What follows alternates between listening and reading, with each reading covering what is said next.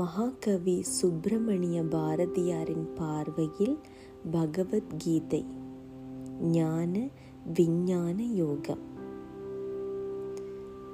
பக்தி யோகத்திற்கு இலக்காகிய இறைவனுடைய சொரூபம் சுபாவம் மேன்மை முதலியன இந்த அத்தியாயத்தில் விளக்கி கூறப்படுகின்றன.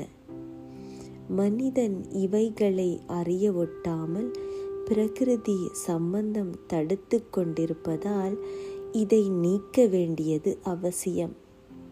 ஆனால் இறைவனை சரண் புகுந்தாலன்றி இத்தடையை நீக்க இயலாது.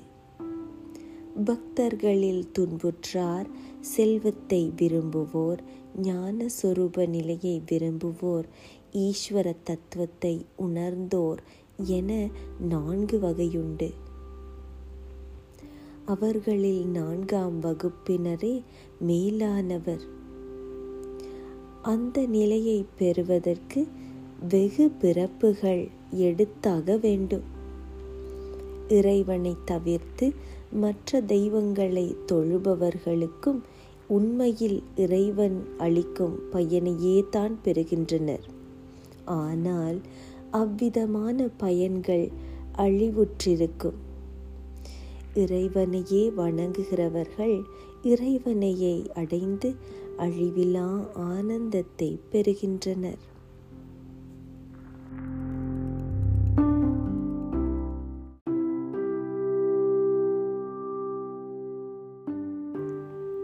ஸ்ரீ பகவான் சொல்லுகிறான் பார்த்தா என்பால் இசைந்த மனத்தினனாய் என்னை சார்ந்து யோகத்திலே அமர்ந்தானாய்.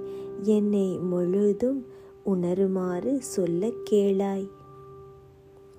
ஞானத்தையும் விஞ்ஞானத்தையும் சம்பூரணமாக உனக்கு சொல்லுகிறேன். இதை அறிந்தால் பிறகு நீ அறிய வேண்டியது மிச்சம் ஒன்றும் இல்லை. பல்லாயிரம் மனிதரில் ஒருவன் சித்தி பெற இயல்கிறான். முயற்சியுடைய சித்தர் பலரில் ஒருவன் என்னை உள்ளபடி அறிகிறான். மண் நீர் தீ காற்று வான் மனம் மதி அகங்காரம் இவ்வெட்டு வகையால் என் இயற்கை பிரிந்து தோன்றுகிறது. இது என் கீழியற்கை இதனின்றும் வேறுபட்டதாகிய என் மேல் இயற்கையை அறி அதுவே உயிராவது. பெருந்தோளாய் அதனால் இவ்வுலகு தரிக்கப்படுகிறது. எல்லா உயிர்களுக்கும் அது காரணமென்று உணர்.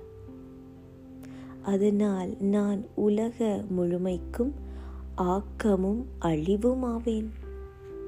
தனஞ்சயா என்னை காட்டிலும் உயர்ந்த பொருள் வேறெதுவும் இல்லை நூலில் மணிகளைப் போல் இவ்வையகமெல்லாம் என் மீது கொக்கப்பட்டது.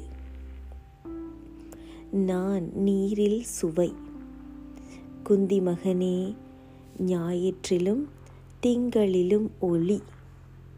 எல்லா வேதங்களிலும் நான் பிரணவம். வானில் ஒலி நான். ஆண் மக்களிடத்து நான் ஆண்மை. மண்ணில் தூய நாற்றமும் தீயில் சுடரும் யான்.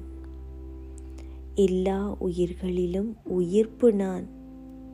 தவஞ்செய்வோரின் தவம் யான்.